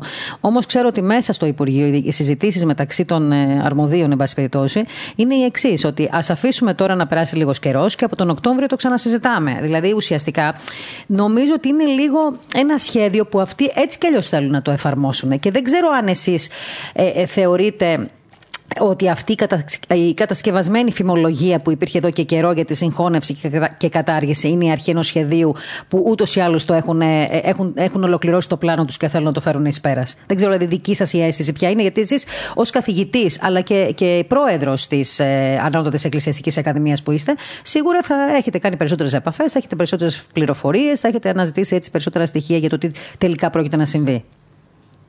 Σεβασμιότατε, είστε εδώ; Ε, να πάρουμε πάλι το σεβασμό. Νίκο, πάντως είναι φανερό. Ε, δηλαδή, εγώ να σου πω, είμαι πολύ σύμφωνη με την επιστολή του, του Σεβασμιωτάτου στην, ε, προς τον Αρχιεπίσκοπο. Δεν ξέρω αν θέλεις να τονίσεις κάτι. Να τονίσω ότι χθες ανακοινώθηκε από τον εκπρόσωπο τύπου της Διαρκούς Ιεράς Συνόδου, τον Σεβασμιότατο Μητροπολίτη Λιού κ. Αθηναγόρα, ότι ορίστηκε τριμελής ε, εξαρχαιρέων επιτροπή, αποτελούμενη εκ των Σεβασμιωτάτων Μητροπολιτών Κυφυσίας Αμαρουσίου και Οροπού κυρίου Κυρίλου, ο οποίος αποτελεί και τον συνοδικό σύνδεσμο ε, επί της εκκλησιαστικής εκπαιδεύσεως, ε, του Σεβασμιωτάτου Μητροπολίτου Κίτρους Κατερίνης και Πλαταμόνους κυρίου Γεωργίου, Διευθυντού της Ανωτάτης Εκκλησιαστικής Ακαδημίας Θεσσαλονίκης και Κεφαλινία κυρίου Δημητρίου, Καθηγητού της Ανωτάτης Εκκλησιαστικής Ακαδημίας Βελάς Ιωαννίνων, με σκοπό την άμεση επικοινωνία με όλους τους συναρμόδιους φορείς, όπως είναι το Υπουργείο Παιδείας, το Ανώτατο Επιστημονικό Συμβούλιο, η Γενική Γραμματεία Θρησκευμάτων, η Συνοδική Επιτροπή Εκκλησιαστικής Εκπαιδεύσεως, καθώς και τους Προέδρους των Ανωτάτων Εκκλησιαστικών Ακαδημιών, προκειμένου να ευρεθεί η καλύτερη δυνατή λύση ως προς την αναβάθμιση και τον εξορθολογισμό των ανωτάτων εκκλησιαστικών ακαδημιών, καθώς και την κατοχήρωση των δικαιωμάτων αποφύτων αυτών, αφού και τα δύο παραπάνω ζητήματα αποτελούν πάγια αιτήματα της Ιεράς Συνόδου της Εκκλησίας της Ελλάδος. Θα ξεκινήσει ένας διάλογος, στον οποίο θα συμμετέχει και ο Σεβασμιότατος, αν θες να τον ρωτήσεις δηλαδή κάτι από αυτού. Να το ρωτήσω, μα ξαναβγεί στη γραμμή, γιατί κάπου χάθηκε η, η γραμμή του, ίσως να είναι κάπου που δεν πιάνει καλά η ε, τηλεφωνική αυτή σύνδεση. Προσπαθεί όμως η Ελένη Ξανθάκη. Ωστόσο, Νίκο, εγώ θέλω να σου πω το εξής. Επειδή χρόνια λόγω της ιδιότητας της δημοσιογραφικής μου ιδιότητας και ε, της έτσι, αν θέλεις, εξειδικευμένης μου ε, ε, ιδιότητας σε σχέση με τα εθνικά θέματα και όχι μόνο, έχω ασχοληθεί πάρα πολλές φορές και με τα θέματα της Τράκης και όχι μόνο πέρα από τα διεθνή. Ε, και εκεί πραγματικά εδώ και χρόνια ε, έχω κατανοήσει και εγώ και άλλοι συνάδελφοι που γνωρίζουν τα, τα θέματα της Τράκης και του μουσουλμανικού στοιχείου εκεί, ότι πραγματικά πάντα υπήρχε μια υπεροχή στη δράση του μουσουλμανικού στοιχείου και μια στήριξη και από την ελληνική κυβέρνηση και από τα αρμόδια υπουργεία, όχι μόνο παιδείας, εσωτερικών. Δηλαδή, τώρα μην αναφέρω υπουργούς που πραγματικά έχουν ε, βοηθήσει πολύ το μουσουλμανικό στοιχείο, όχι μόνο στην, ε, στην διαβίωσή του, αλλά και στην εκπαίδευσή του. Και θα ξέρεις και εσύ καλά, φαντάζομαι, γιατί μετά από το ρεπορτάζ νομίζω ότι όλος ο κόσμος το ξέρει. Υπάρχει και μεγάλη χρηματοδότηση, αν θέλεις, από την πλευρά της Τουρκία. Από την Τουρκίας, ναι. Ε, και γι' αυτό ακριβώς πολλοί από τους μουσουλμάνους της Θράκη φεύγουν, κάνουν πολύ δυνατές σπουδές στην Τουρκία με λεφτά της κυβέρνησης της Τουρκίας και επιστρέφουν στη χώρα μας, στη Θράκη, ως Έλληνες πολίτες, γιατί έχουν ελληνική ταυτότητα, ασχέτως αν είναι μουσουλμάνοι. Είναι Έλληνες πολίτες. Έτσι είναι Έλληνες πολίτες. Επιστρέφουν λοιπόν στη χώρα μας για να διαιωνίσουν, να, να εφαρμόσουν και να συντηρήσουν τα πιστεύω και του στόχους της Τουρκίας. Η κατεύθυνση των Ισλαμικών σπουδών, η προοπτική της ήταν αυτή. Ναι. Έτσι. Και το, το, το ερώτημα, το ερώτημα Μαρία όμως είναι, mm. συγγνώμη, γιατί έπρεπε να, να γίνει η κατεύθυνση αυτή σε μια ορθόδοξη θεολογική σχολή; Ναι. Αυτό ναι. είναι το. Και τι είναι ένα μέρο. πάντων πάνε χρόνια τώρα που έχει γίνει αυτό. Ναι. Αλλά... Εγώ πιστεύω ότι είναι και ένα μέρος ενός σχεδίου το οποίο, όπως λέω πάντα, και δεν είμαι συνωμοσιολόγος, γιατί εγώ μιλάω πάντα με βάση τα, τα όσα γνωρίζω από το ρεπορτάζ και από τις έρευνες που κάνουμε όλα αυτά τα χρόνια, ότι αυτές οι, αν θέλεις, στοχεύσεις κάποια στιγμή ε, φτάνουν στο, στο τέλος τους. Δηλαδή γίνονται και πραγματικότητα. Ο στόχο, ειδικά από αυτά τα κέντρα ας πούμε, που αφορούν τα Υπουργεία, τις αρμόδιες αρχές κλπ., δεν είναι τυχαίες. Και θέλω να σου πω τώρα και κάτι άλλο. Πάρα πολλοί πολιτικοί, και τώρα θα αναφέρω έτσι και κάποιους ίσως, πάρα πολλοί πολιτικοί που έχουν περάσει από θέσεις όπως Υπουργεία Εσωτερικών, Εξωτερικών, ε, βάση περιπτώσει, παιδείας, θρησκευμάτων κλπ. Να ξέρεις ότι ε, ε, επειδή ακριβώς ε, είναι βουλευτές της συγκεκριμένης περιοχής, π.χ. της Θράκης, μια και μιλάμε τώρα για τη Θράκη, Σίγουρα, επειδή οι ψηφοφόροι τους δεν είναι μόνο ε, οι Έλληνες χριστιανοί Ορθόδοξοι, είναι και οι Έλληνες μουσουλμάνοι. Προσπαθούν λοιπόν, έτσι και στο όνομα της Δημοκρατίας, αν θέλεις, και της αντικειμενικότητας, να προσφέρουν και στις δύο πλευρές. Η αλήθεια είναι όμως ότι μετά από ένα διάστημα, δίνοντας ισχυρά όπλα στα χέρια του μουσουλμανικού στοιχείου, αυτό το μουσουλμανικό στοιχείο έρχεται και τους καβαλάει, να το πω έτσι, στο τέλος. Δηλαδή, ε, και θα σου πω ότι την έχουν πληρώσει και πολλοί πολιτικοί. Ο κύριος Τηλιανίδης, ας πούμε, που είναι, ε, είναι από την Κομωτινή. Από την ε, και πραγματικά στο παρελθόν έχει ε, κάνει πολύ μεγάλο έργο υπέρ των μουσουλμάνων. Οι ίδιοι οι μουσουλμάνοι τον φάγανε μετά και σταμάτησε να υπάρχει στην πολιτική, στην, στα υπουργεία κλπ. Ε, και μετά αρχίζει πάλι ένας αγώνας δρόμου. Δεν το λέω, δεν έχω κάτι με τον κύριο Στυλιανή, τον ξέρω και προσωπικά, είναι ένας καλός άνθρωπος και μορφωμένος. Αλλά θέλω να πω ότι πολλές φορές και τα παιχνίδια που παίζουν κάποιοι για να βοηθηθούν για την προσωπική τους καριέρα, και δεν μιλάω πάλι για τον κύριο Στυλιανίδη, μόνο μιλάω γενικότερα για τις κυβερνήσεις, ε, πάντα γυρίζει μπούμερεν. Τώρα, όσον αφορά την εκκλησιαστική εκπαίδευση, μιας και ο τον σεβασμό του δεν βλέπω να τον βγάζουμε στη γραμμή, κάτι από αυτό το τηλέφωνο του. Δεν πειράζει όμως, θα προσπαθήσουμε μέχρι το τέλος. Θέλω να σχολιάσουμε λιγάκι αυτό. Δηλαδή, αν τελικά συγχωνευτούν ε, ή καταργηθούν οι ανώτατες εκκλησιαστικές ακαδημίες. Αυτά που έχουμε καταλάβει εμείς μέχρι αυτή τη στιγμή είναι τα εξής. Ότι θα προσπαθήσουν αυτό το κομμάτι να το εισχωρήσουν μέσα στις θεολογικές ε, σχολές, σωστά; Όχι, αρχικά δεν, δεν θα γίνει αυτό. Θα οι φοιτητές θα μεταφερθούν στο, στην Ανώτατη Εκκλησιαστική Ακαδημία Αθηνών. Αυτό Ε, τώρα δεν ξέρουμε τι θα γίνει με το, με το συγκεκριμένο ζήτημα, γιατί μιλάμε για σχέδιο νόμου, ακόμα είναι σε συζητήσεις. Αλλά και πάλι όμως, Μαρία, αυτό αποτελεί ένα σημαντικό πρόβλημα. Έτσι, είχαμε φιλοξενήσει εδώ ε, πριν λίγες ημέρες και εκπρόσωπο των ε, αποφύτων ναι. της ε, Ακαδημίας της ε, Θεσσαλονίκης και είχε θέσει και αυτός αυτά τα ζητηματα Έτσι, δηλαδή, πώς θα φύγει ένας φοιτητής αυτή τη στιγμή από τη Θεσσαλονίκη, παραδείγματος χάρη, τρίτο ετής, τέταρτο σου λέω εγώ, ναι. και θα κατέβει μέσα σε αυτές τις συνθήκες τις οποίες ζούμε έτσι και έχουν διαμορφωθεί λόγω της πανδημίας, να σπουδάσει στην Αθήνα. Να συνεχίσει τις σπουδές του στην Αθήνα. Μάλιστα. Πάντως ε, η, η, σχολή της, η Εκκλησιαστική Ακαδημία της Κρήτης δεν κινδυνεύει, διότι ανήκει στο Οικουμενικό Πατριαρχείο. Στο Οικουμενικό Πατριαρχείο ακριβώς. Είναι εκτός συζήτησης προς το παρόν πάντα. Μάλιστα. Ε, θα περιμένουμε λοιπόν ε, να δούμε τώρα πια το φθινόπωρο αν θα έχει κάποιες ε, εξελίξεις στο θέμα. Μέχρι στιγμή, από ό,τι κατάλαβα, έχει παγώσει λιγάκι γιατί περιμένουμε αποφάσεις. Ακριβώς, ακριβώς. Για πες μας λίγο, έτσι, ναι. Θα δούμε πώς ε, θα εξελιχθούν τα πράγματα λόγω και της ε, τριμελούς αυτής επιτροπής που όρισε η Διαρκή Ιερά Σύνοδο για να, για να συνεχίσει τις ε, συζητησεις ε, με τους αρμόδιους φορείς. Έτσι, σκοπός, στόχος είναι να βρεθεί η καλύτερη δυνατή λύση. Τώρα θα δούμε τα αποτελέσματα ε, Δεν μου λες, ε, Νίκο, μια και όλο αυτό το θέμα το αποκάλυψε το πρακτορείο Ορθοδοξία, το Ορθοδοξία News Agency.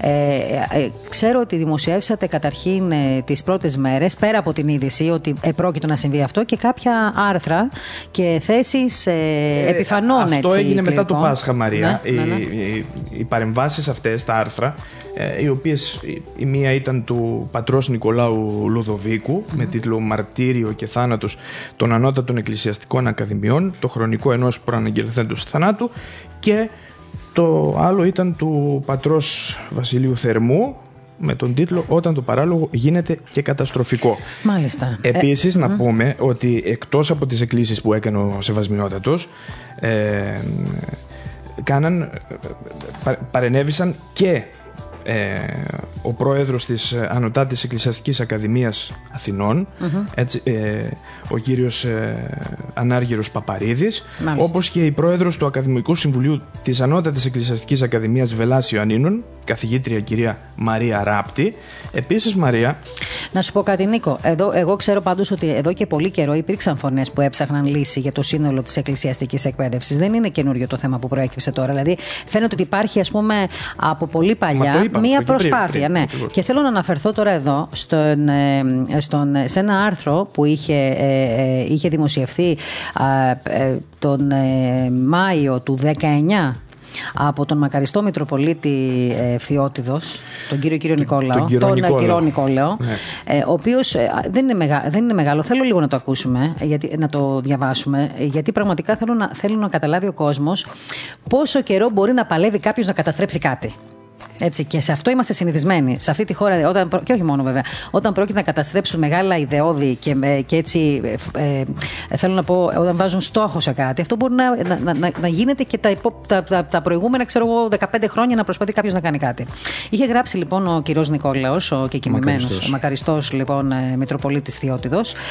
Θλιβερή λέει πραγματικότητα είναι η κατάρρευση των εκκλησιαστικών σχολών στην Εκκλησία της Ελλάδος. Αυτό το έγραψε το 19 και έχουμε 21, έτσι. Είναι η χρονιά που εκοιμήθη, έτσι. Ναι. 27 Ιουλίου. Μετά την μεταρρύθμιση που κατάργησε ουσιαστικά τον ιερατικό χαρακτήρα των εκκλησιαστικών σχολών και εξίσωσε με τα γενικά γυμνάσια και λύκεια, οι ιερατικές εκκλησιαστικές σχολές πήραν την κατιούσα το νέο σύστημα δεν ανταποκρινόταν στην ανάγκη της Εκκλησίας για προετοιμασία υποψηφίων ιερέων. Παλαιότερα οι εκκλησιαστικές σχολές ήταν λέει θερμοκήπια ιερατικών κλήσεων. Στην εσωτερική ζωή τα παιδιά που είχαν την κλίση της ιεροσύνης εξεπαιδεύονται στα της ιεροσύνης, εδιδάσκονται τελετουργική, ψαλτική, τυπικό πέραν των άλλων θεολογικών μαθημάτων. Οι καθημερινές ιερές ακολουθίες που ετελούνται με την συμμετοχή όλων των ιερασπουδαστών ήταν η καλύτερη εκπαίδευσή τους για τη μελλοντική ερατική τους σταδιοδρομία.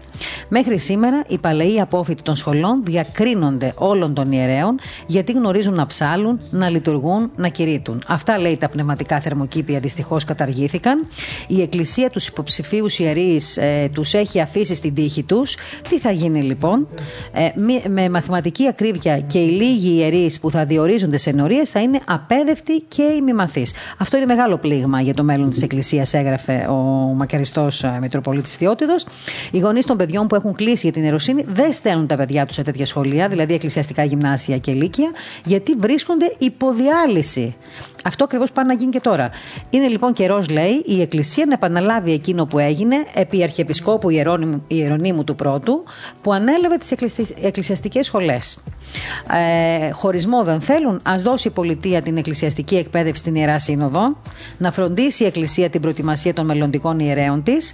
Από τη μία, η αδιοριστία των εφημερίων, από την άλλη, η παραμόρφωση των εκκλησιαστικών σχολών πλήττουν την ίδια την Εκκλησία, της οποία στο μέλλον είναι όντως ζωφερό. Αυτό ήταν το κείμενο που είχε γράψει ο μακαριστός Μητροπολίτη Θεότιδο το 19 και φαίνεται ότι βγαίνει για άλλη μια φορά αληθινό. Ο οποίος ήταν ριζαρίτης, προερχόταν από τέτοιο φυτόριο. Ε, αυτοί ξέρουν όμως τι είναι. Όλοι ξέρουμε από αυτές τις σχολές τι, ε, τι έτσι ιερωμένοι, τι κληρικοί και τι ε, άνθρωποι της Εκκλησίας βγαίνουν και αυτό ίσως είναι που δεν ε, ε, αρέσει σε πολλούς που διοικούν ε, χώρες σαν την Ελλάδα, δυστυχώς. Λοιπόν, μιας και δεν καταφέραμε να επανέλθουμε στην επικοινωνία μας με τον ε, Σεβασμιότητα του, ελπίζω να μην του δημιουργήσαμε κάποιο πρόβλημα στην καθημερινότητά του μετά από αυτά που είπαμε κατά τη διάρκεια της εκπομπής. Ε, να τον ευχαριστήσουμε όμως που είχε την καλοσύνη και μας έκανε την τιμή να βγει στον αέρα μαζί μας για να μας δώσει έτσι μια εικόνα και εκείνους και από την πλευρά του, διότι δεν είναι ένας τυχαίος, ε, δεν είναι ένα τυχαίο πρόσωπο, είναι καθηγητής και ε, πρόεδρος της Εκκλησιαστικής Ακαδημίας, η οποία βάλετε κατά πρώτον έτσι πιο πολύ από όλες τις άλλες.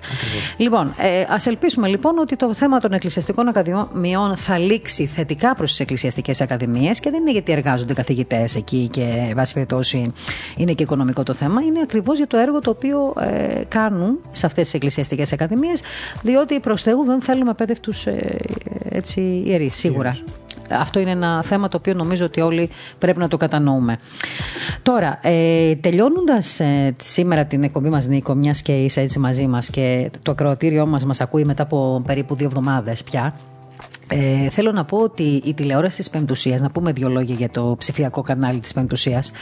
Λοιπόν, το ψηφιακό κανάλι λοιπόν της Πεμπτουσίας, όπως σας είχαμε ανακοινώσει εδώ και καιρό, α, από την Κυριακή των Βαΐων ε, έκανε το ντεπούτο του. Ουσιαστικά βγήκε στον διαδικτυακό αέρα με μια έτσι αν θέλετε διαδρομή πειραματική την πρώτη εβδομάδα, την εβδομάδα της Μεγάλης Εβδομάδας και κοντά στη Μεγάλη Πέμπτη, τη μέρα της Μεγάλης mm. Πέμπτης νομίζω, ανήμερα, εκείνη την ημέρα λοιπόν το πεμπτουσία.tv, το www.πεμπτουσία.tv ε, βγήκε ως πλατφόρμα όπως ακριβώς είχαμε υποσχεθεί στους φίλους μας και στους συνοδοιπόρους μας βγήκε στον αέρα. Το ψηφιακό λοιπόν κανάλι της Πεμπτουσίας, το πεμπτουσία.tv είναι γεγονός.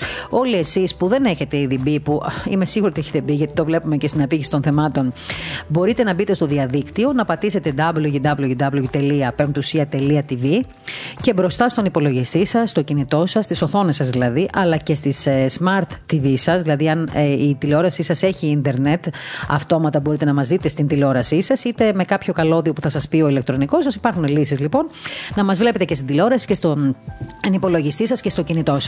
Το πεμπτουσία.tv λοιπόν με ένα 24ωρο ζωντανό πρόγραμμα. Όσοι από εσάς είστε μπροστά σε υπολογιστή, μπορείτε να πατήσετε λοιπόν και έτσι λίγο να σερφάρουμε μαζί πριν κλείσει αυτή η εκπομπή.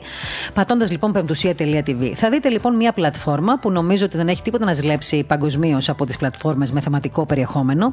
Μία πλατφόρμα που το περιεχόμενό της είναι καθαρά ε, ε, ε, πολιτισμού, επιστημών και ορθοδοξίας, με εκπομπές ζωντανές, με συναυλίες, με εκπομπές λόγου, με δελτία ειδήσεων στα αγγλικά, στα ελληνικά, στα ρωσικά και πολύ σύντομα και στα ρουμανικά.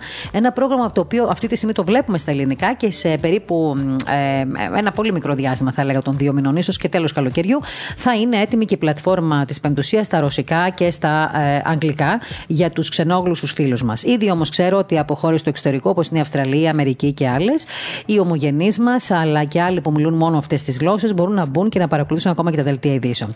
Μπαίνοντας λοιπόν στην πλατφόρμα της Πεμπτουσίας, πατώντας το player, που είναι το, το πρώτο μας εικονίδιο, μπορείτε να δείτε ζωντανά τι παίζει αυτή τη στιγμή. Εκεί μπορείτε να παραμείνετε και να δείτε όλο το πρόγραμμα, το οποίο Όπως σας είπα, είναι ζωντανό 24 ώρες το 24ωρο. Ε, σκεφτείτε ότι ε, μεταδίδουμε ακόμα και συνέδρια τα οποία γίνονται αυτή τη στιγμή με, με, με μια έτσι, ποικιλία στη θεματολογία. Ε, Ακριβώς κάτω το player υπάρχουν τρία, θα τα λέγαμε, box, κουτιά, ας τα πούμε έτσι λίγο πολύ απλά ε, στα ελληνικά, όπου εκεί συνήθως θα σας παρουσιάζονται τρέλερ εκπομπών ε, ή παραγωγών που έρχονται σύντομα να δείτε. Αμέσως ακριβώς από κάτω είναι η κατηγορία τελευταίες προσθήκες. Στις τελευταίες προσθήκες μπορείτε να βλέπετε κάποιες εκπομπές τις οποίες έχουν ήδη, έχουν ήδη παιχθεί, οι οποίες έχουν ήδη παιχθεί στον αέρα, αλλά εμείς επειδή για κάποιο λόγο θεωρούμε ότι θα θέλαμε έτσι περισσότερο να τις δείτε κι άλλο, τις αφήνουμε στις τελευταίες προστίκε. Ακριβώς από κάτω όμως είναι ένα πλούσιο on-demand περιεχόμενο, ε, όπως είναι οι εκπομπές. Πατώντας λοιπόν τις εκπομπές, θα μπορείτε να δείτε την εκπομπή Συναξαριστή, την εκπομπή Τα Μοναστήρια της Ορθοδοξίας, Καρδιακό Λόγο, Ιστορίες του τόπου μας και πολλές άλλες εκπομπές. Ε, Πατώντας λοιπόν ε, το εικονίδιο της κάθε εκπομπής, θα έχετε τη δυνατότητα να βλέπετε την εκπομπή που ενδεχομένως χάσατε, αλλά και όλα τα επεισόδια της συγκεκριμένης εκπομπής. Δηλαδή, αν είστε έτσι λάτρε της εκπομπής στα Μοναστήρια της Ορθοδοξίας, θα πατάτε το εικονίδιο που λέει Μοναστήρια της Ορθοδοξίας και στην οθόνη σας θα ξετυλίγονται όλα τα επεισόδια που έχουν παίξει μέχρι αυτή τη στιγμή. Έτσι λοιπόν, αν ακόμη χάσετε ε, το ζωντανό πρόγραμμα, την προβολή δηλαδή του ζωντανού προγράμματος, που εκείνη την ώρα εσείς μπορεί να κάνετε κάτι άλλο εννοείται. Αυτό το πρόγραμμα θα μπορείτε μετά να το δείτε ε, στο on demand περιεχόμενο, όπως ακριβώς σας είπα πριν από λίγο.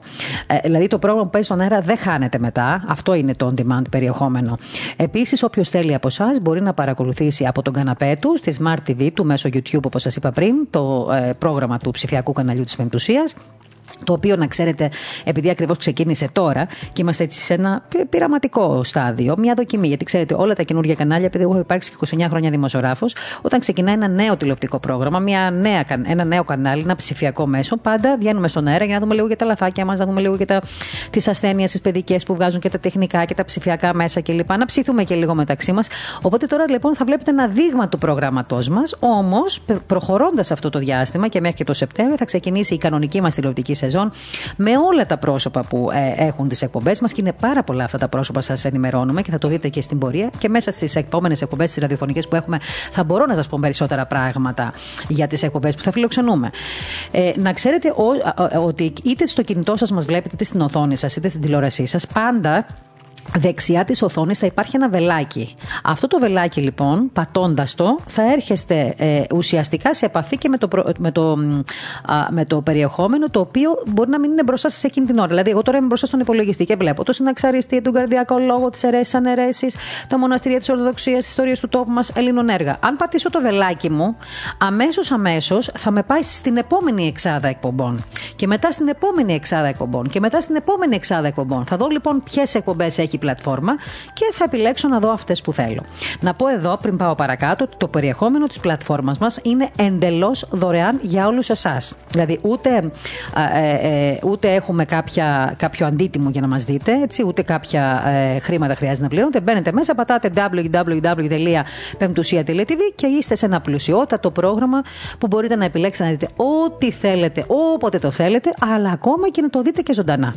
Ακριβώς κάτω από τις εκπομπές που σας είπα μόλις τώρα, θα δείτε ένα πολύ ωραίο κόκκινο έτσι μπορντό περιβάλλον που να, έτσι είναι ένα διαφορετικό λίγο χρώμα όπου εδώ ε, ε, έχουμε τα δελτία ειδήσεων. Το ελληνικό μας δελτίο ειδήσεων, το αγγλικό μας δελτίο ειδήσεων, το ρωσικό και πολύ σύντομα και το ρουμανικό γιατί έχουμε και πάρα, πάρα πολλούς Ρουμάνους φίλους οι οποίοι ε, ε, παρακολουθούν το έργο της Πεμπτουσίας και αυτό το καταλάβαμε κυρίως και από τις ε, συνάξεις που έκανε η Πεμπτουσία με συντονιστή τον Νίκο τον Κουράρο και αρκετούς Ρουμάνους φίλους ε, σε όλα τα μέρη του κόσμου οι οποίοι παρακολουθούν τη συνάξη του Γέροντα Γέροντα Εφρέμ από το Άγιο Όρος, αλλά όχι μόνο εκείνου, αλλά και διάφορων αρχαιρέων οι οποίοι μας έκαναν την τιμή και είχαμε την ευλογία να τους φιλοξενήσουμε σε αυτές τις συνάξεις.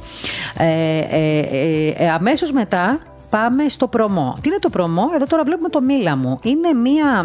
Ε, στην οθόνη αυτή ουσιαστικά εμείς τι κάνουμε, προσπαθούμε να προμοτάρουμε, να διαφημίσουμε δηλαδή σε εσάς τι θα δείτε ε, ε, σύντομα. Ακριβώς από κάτω είναι το περιβάλλον του ντοκιμαντέρ, όπου εκεί ξέρω ότι έχουμε πολλούς φίλους σε ντοκιμαντέρ. Μας αρέσει που έχουμε φίλους στο ντοκιμαντέρ, γιατί και εγώ το αγαπάω το ντοκιμαντέρ. Ντοκιμαντέρ τα οποία είναι, ε, έχουν παραχθεί από εμά προσωπικά. Ε, είναι δηλαδή δική μας παραγωγή, της παραγωγής του Ινστιτούτου Άγιος Μάξιμος Ογρεκό, της Πεμπτουσία, Όμως, επειδή υπάρχουν πολλοί φίλοι, όπως σας είπα στην αρχή, και συνοδοιπόροι από όλο τον κόσμο, ε, υπάρχουν πάρα πολλοί λοιπόν που μας προσφέρουν τα ντοκιμαντέρ τα δικά τους, δηλαδή τις παραγωγές τις δικές τους, οι οποίοι επιθυμούν να τα προβάλλουμε στην τηλεόρασή μας. Και με μεγάλη χαρά και αγάπη το κάνουμε, γιατί εμείς δεν κάναμε την πλατφόρμα μόνο ε, για μας, μόνο για τις δικές μας παραγωγές, αλλά την κάναμε για να βρείτε όλοι εσείς οι παραγωγοί και όλοι εσείς οι, φίλοι ε, της, ε, της, ε, των επιστημών, της Ορθοδοξίας του πολιτισμού μας, της παράδοσής μας, έναν χώρο όπου, ε, στον οποίο θα μπορεί να προβληθεί και η δική σας θέση, η δική σας δουλειά, ε, ε, το δικό σας πόνημα. Έτσι λοιπόν, στο περιβάλλον του ντοκιμαντέρ θα μπορείτε με τα βελάκια πάντα να επιλέγετε ένα ντοκιμαντέρ, δύο, τρία, όποια θέλετε και να τα βλέπετε όποτε θέλετε μόνος σας με την οικογένειά σας. Ακριβώς κάτω από το περιβάλλον του ντοκιμαντέρ υπάρχει η, η, η, η, η λέξη στήλες. Εκεί λοιπόν, σε αυτές τις στήλες, όπως λέμε, ε, με τον κέσορέ σας, με τον κέσορά σας, με το ποντίκι σας δηλαδή, έτσι, με το βελάκι αυτό, θα μπορείτε να πάτε στη στήλη αγιορίτικα, στη στήλη αφιερώματα. Τα αγιορίτικα τι είναι, είναι μια στήλη η οποία θα φιλοξενεί οτιδήποτε συμβαίνει στο Άγιο Όρος, στις μονές του Αγίου Όρους. Λιτανίες, ομιλίες, συνοδικά, πανηγύρις. Δηλαδή, και μάλιστα για εμά τις γυναίκες που δεν μπορούμε εύκολα να πάμε στο Άγιο Όρος, όχι εύκολα, δεν μπορούμε να πάμε καθόλου στο Άγιο Όρος, αλλά για εσάς τους άνδρες που επίσης δεν μπορείτε να πάτε εύκολα, κάποιοι πάνε όμως, θα μπορούμε μπορούμε να έχουμε μία εικόνα για το, ε, για το Άγιο Όρος μέσα από αυτή τη στήλη. Ε, λοιπόν, η εκπομπή αφιερώματα είναι κάποιες οπτικοακουστικές παραγωγές των ε, μέσων μαζικής ενημέρωσης του Ινστιτούτου μας, του Αγίου Μάξιμου του Γκρεκού, όπου εκεί μπορούμε να βλέπουμε μεγάλα αφιερώματα για διάφορα γεγονότα που έχουν συμβεί στο παρελθόν. Η στήλη εκδηλώσεις, πιστέψτε με, θα αποκτήσει πολλούς φίλους, διότι μέσα από αυτές τις εκδηλώσεις, τώρα ειδικά που δεν μπορούμε και λόγω του κορονοϊού, όσο και να έρθει το, το, το lockdown, να πηγαίνουμε σε χώρους όπως είναι, ξέρω εγώ, συναυλιακοί χώροι, θεατρικοί, θεατρικές σκηνές κλπ. Στη στήλη εκδηλώσεις θα μπορείτε να παρακολουθείτε από το πλούσιο αρχείο της Πεντουσίας, αλλά και από το μελλοντικό μας αρχείο και το ε, αρχείο το, το, του παρόντος ό,τι εκδηλώσεις έχουμε ε, και μπορούμε να σας προσφέρουμε από διάφορα μέρη του κόσμου ε, τα οποία, οι οποίες εκδηλώσεις είναι ουσιαστικά φορεμένες σε αυτή την στήλη αν θέλετε να το πω έτσι ειδικά για τους χρήστες της Πεντουσίας TV για τους θεατές της Πεντουσίας TV μετά πάμε στη λειτουργική ζωή. ε, πιστέψτε με ότι και αυτή η στήλη είναι μια στήλη που θα, ε, θα αναπαύσει πάρα πολύ κόσμο. Διότι περιέχει βίντεο από υποδοχή της Αγίας Ζώνης, από τις εικόνες του Αγίου Όρους που έχουν έρθει έτσι, ε, για να προσκυνήσει ο κόσμος σε διάφορες Μητροπόλει, σε διάφορα ξεοκλήσια. Θα, ακούσετε, θα μπορείτε να, να, να βιώσετε ιερές ακολουθίες μέσα από αυτή την στήλη, η οποία είναι πάρα πολύ σημαντική για μένα επίσης και πίστευω και για εσά.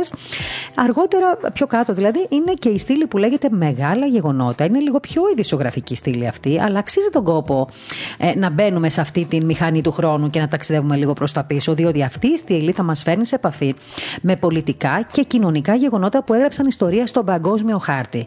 Ε, και νομίζω ότι η Πεμπτουσία, έχοντας ένα τόσο πλούσιο ψηφιακό αρχείο, αλλά ακολουθώντας, αν θέλετε, και τα μεγάλα γεγονότα ακόμα και τώρα και μέσω της Πεμπτουσίας του, του περιοδικού, αλλά και μέσω του, ε, του πρακτορείου Ορθοδοξία και τώρα πια μέσω της τηλεόρασης θα έχει τη δυνατότητα να σας παρέχει ένα πλούσιο αρχείο το οποίο πιστέψτε με και το ξέρετε νομίζω πολύ καλά, δεν μπορείτε να το βρείτε πουθενά άλλου. Η στήλη πνευματικός λόγος. Εκεί θα μπορούμε να παρακολουθούμε ομιλίες πνευματικών από τη μία άκρη της Ορθοδοξίας ως την άλλη. Και αυτό είναι κάτι πάρα πολύ σημαντικό γιατί υπάρχουν άνθρωποι, πατέρες, αν θέλετε, ε, καθηγούμενοι ιερών μονών που δεν μπορούμε εύκολα να τους ακούσουμε, να τους δούμε από κοντά κλπ. Οπότε μας δίνεται η ευκαιρία μέσα από αυτή τη στήλη να μπορούμε να τους ακούσουμε και να αναπαυτούμε και να παραδειγματιστούμε και να πάρουμε απαντήσεις πολλές φορές στα δικά μας ερωτήματα και αγωνίες.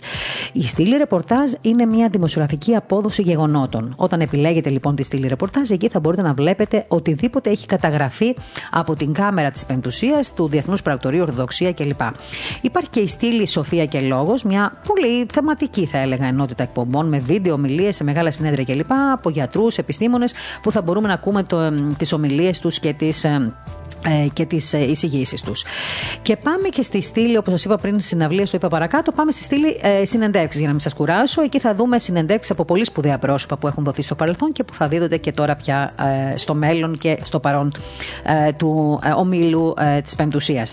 Και βεβαίως ακριβώς από κάτω θα δείτε την κατηγορία Serial, όπου έχουμε την χαρά να φιλοξενούμε γνωστά Serial που έχουν γράψει έτσι, την ιστορία τους στην, στην τηλεόραση. Το Serial μόνο μια φορά, το σύριαλ Μίλα μου, το σύριαλ Βασιλική και το Μπλε, το πιο πρόσφατο, με πάρα πολλά επεισόδια για όσους από εσάς έτσι τους αρέσει να βλέπουν στο διαδίκτυο σειρές. Σύντομα όμως, να ξέρετε, θα έχουμε και θεατρικές παραστάσεις εκεί ε, για εσάς όλους που δεν μπορείτε να πάτε στο θέατρο ή χάσατε κάποιες θεατρικές παραστάσεις. Εμείς θα τις φιλοξενούμε. Και γενικότερα ε, τίνουμε και θέλουμε και επιθυμούμε να γίνουμε καλύτερος φίλος σας. Ο καλύτερος έτσι σύντροφος στην καθημερινότητά σας για τον χρόνο που έχετε να δείτε κι εσείς ε, στα τηλεοπτικά δρόμενα. Ε, γιατί είμαστε διαφορετικοί; Είμαστε διαφορετικοί στο περιεχόμενο, γιατί ακριβώς είμαστε ένα θεματικό περιεχόμενο. Έχουμε θεματικό περιεχόμενο, είμαστε ένα θεματικό κανάλι, μάλλον να το πω καλύτερα. Ε, Εκτός από το, από το ζωντανό πρόγραμμα, τις εκπομπές, τις ειδήσεις, ντοκιμαντέρ, τις τήλε, τα σύριαλ, έτσι, όλα αυτά. Ε, ο στόχος ποιος είναι, είναι να φέρουμε όλους τους ε, Ορθόδοξους, ε, αν θέλετε, και όχι μόνο, ε, που βρίσκονται σε όλο τον κόσμο, μπροστά σε μία οθόνη. Να παρακολουθήσουμε όλοι τα ίδια δρόμενα, να ακούσουμε τις ίδιες ομιλίες, να ζήσουμε, αν θέλετε, την εμπειρία της ποιοτικής εικόνας και του ποιοτικού περιεχομένου σε μια εποχή που δυστυχώς ε, οι τηλεοπτικοί κυρίως σταθμοί που έχουμε μάθει ε, να έχουν λίγο υποβαθμιστεί και να έχουν ρίξει λίγο την ποιότητα του περιεχομένου τους λόγω της κρίσης, λόγω της επιθυμίας της κοινωνίας. Αυτό εμάς δεν μας αφορά. Ούτε είμαστε ανταγωνιστικοί σε άλλους τηλεοπτικούς σταθμούς, παρά μόνο ένα πράγμα έχουμε στο μυαλό μας. Να ε, ταξιδέψουμε, μάλλον να πάρουμε την ευκαιρία αυτή που μας δίνει το ποιοτικό περιεχόμενο και να αναβαθμίσουμε τη σκέψη μας, τη φιλοσοφία μας, την καθημερινότητά μας και να γίνουμε κοινωνοί, αλλά και να δραστηριοποιηθούμε μέσα σε ένα περιεχόμενο που θέλω να πιστεύω ότι θα είναι ένας κοινός στόχος ε, ε, όλων μας και ένα έτσι αποτέλεσμα θετικό, πετυχημένο για όλους μας. Μείνετε λοιπόν κοντά μας στο www.pemptusia.tv, όπως σας είπα, από την τηλεόρασή σας, από τον καναπέ σας, από το γραφείο σας, στο κινητό σας και στον υπολογιστή σας και ε, μείνετε κοντά μας για να δείτε όλες αυτές τις ωραίες παραγωγές που υποσχόμαστε ότι θα έχουμε ε, σύντομα κοντά σας. Έχοντας όμως αρχίσει ήδη εδώ και δύο εβδομάδες και σας παρέχουμε νομίζω ένα πολύ καλό παράδειγμα. Έχουμε πολύ καλά ονόματα μαζί μας. Δεν ξέρω αν δεν μας φτάνει ο χρόνος σήμερα να τα πούμε, η αλήθεια είναι. Ε, οπότε θα, έτσι μια μικρή αρχή την επόμενη Πέμπτη θα σας αναφέρω τα μεγάλα ονόματα. Έχουμε διεθνείς συνθέτες που θα έχουν δικές τους εκπομπές, ερμηνευτές, καθηγητές πανεπιστημίου, ε, ε, ε αρκετούς ε, έτσι κληρικούς, ιεράρχες. Ε, θα σας ανακοινώσω τα ονόματά τους ε, σύντομα. Καλλιτέχνες. Θα έχουμε εκπομπές οι οποίες θα αφορούν, όπως σας είπα, την παράδοση, τη μουσική κλπ. Ήδη το Ελλήνων έργα νομίζω το βλέπετε. Λοιπόν, για να μην σας κουράσω πολύ, σας καλούμε να γίνετε subscribers στο YouTube και στο Facebook. Μην το ξεχνάτε αυτό. Είναι πολύ σημαντικό να είστε κοντά μας. Και την, ε, το link του Πεμπτουσία TV στείλτε το στους φίλους σας, σε όσους αγαπάτε. Ε, έτσι με ένα ωραίο μηνυματάκι. Είναι ένα ωραίο δώρο να στείλετε το link της Πεμπτουσίας σε μήνυμα ενός ε, φίλου, ενός συγγενή. Γιατί πιστέψτε με, απευθυνόμαστε σε όλες τις κοινωνίες, σε όλες τις ηλικίες. Ε, όχι μόνο στις μεγάλες ηλικίες, αλλά και στους νέους ανθρώπους που πιστεύω ότι μέσα από αυτή την πλατφόρμα θα μπορούν να βάλουν άλλο στοίχημα για το τι μπορούν να βλέπουν στην καθημερινότητα.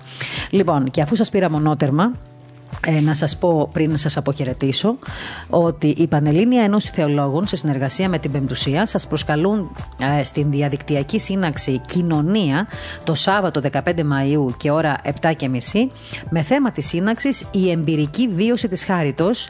Ο μιλητής θα είναι ο Γέροντας Εφρέμ, ε, καθηγούμενος της σειράς Μεγής της Μονής ε, Βατοπεδίου. Όσοι από εσάς θέλετε να παρακολουθήσετε την εκδήλωση μπορείτε να εγγραφείτε ε, κάνοντας κάποιες ενέργειες τις οποίες θα τις βρείτε στο πεμπτουσία.com και στο orthodoxeniusagents.gr.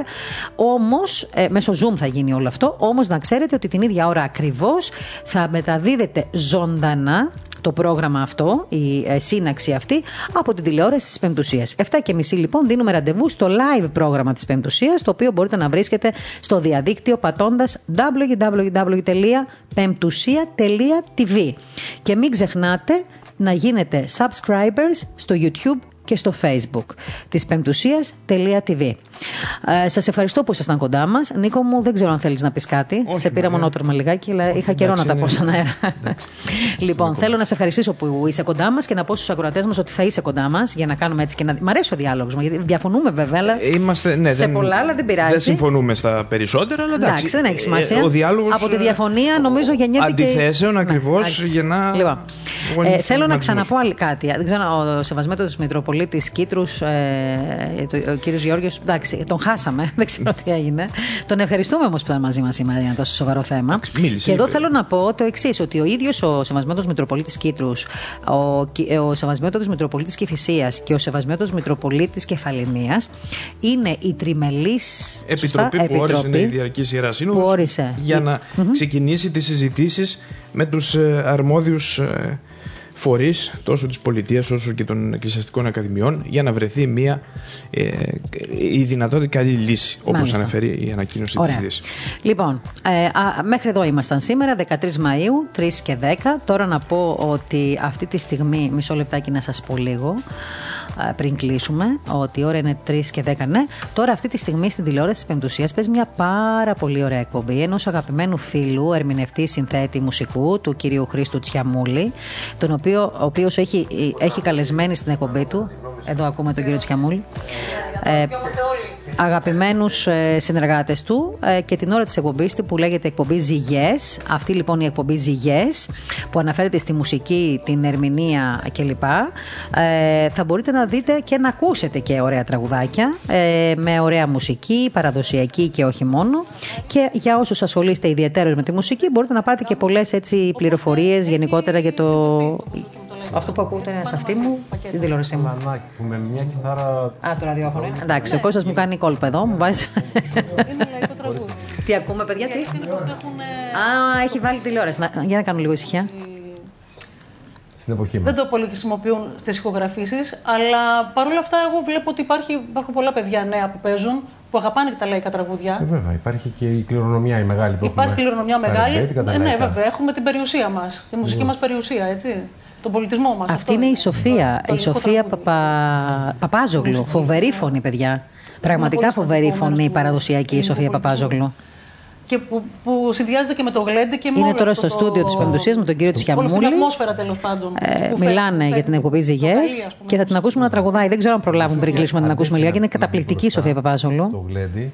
Ναι. Έτσι με το δυνατό τον Θα ακούσουμε λίγο, μην κλείσουμε λίγο, Κώστα μου. Ναι, Συγγνώμη. Το δελτίο ειδήσεων με τον Νίκος Ζαήμι, έτσι κι αλλιώς πάει τώρα ο Νίκος θα ετοιμαστεί σε λίγο στο στούντιο. Του δώσουμε και λίγο χρόνο. Ναι. Πάντως, ίσως με απλά λόγια, τα λαϊκά τραγούδια περιέχουν ε, τον πόνο του απλού ανθρώπου.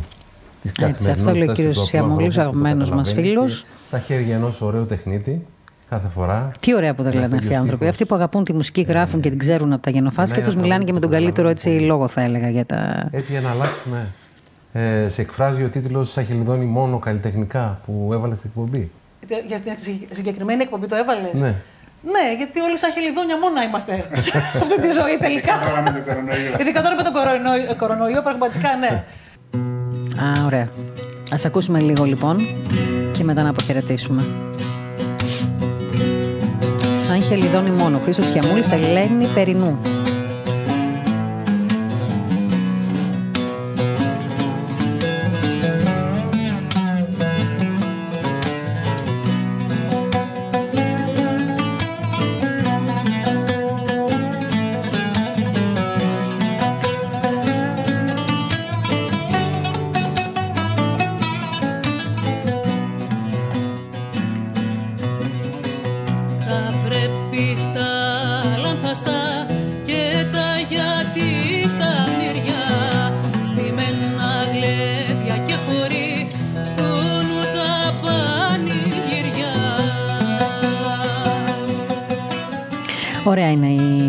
Της ε, τηλεόρασης Πεμπτουσία TV. Αυτή τη στιγμή βλέπετε την εκπομπή Ζεγιές. Αν θέλετε, μπορείτε να μπείτε στο www.πεμπτουσία.tv να δείτε την εκπομπή Ζεγιές με τον κύριο Τσιαμούλη ε, και τους εκλεκτούς καλεσμένους που έχει κάθε φορά στην εκπομπή του από το στούντιο της Πεμπτουσία. Και έχουμε πολλά άλλα τέτοια να σας δείξουμε. Γι' αυτό λοιπόν σας προσκαλώ να μπαίνετε στην ε, πλατφόρμα μας.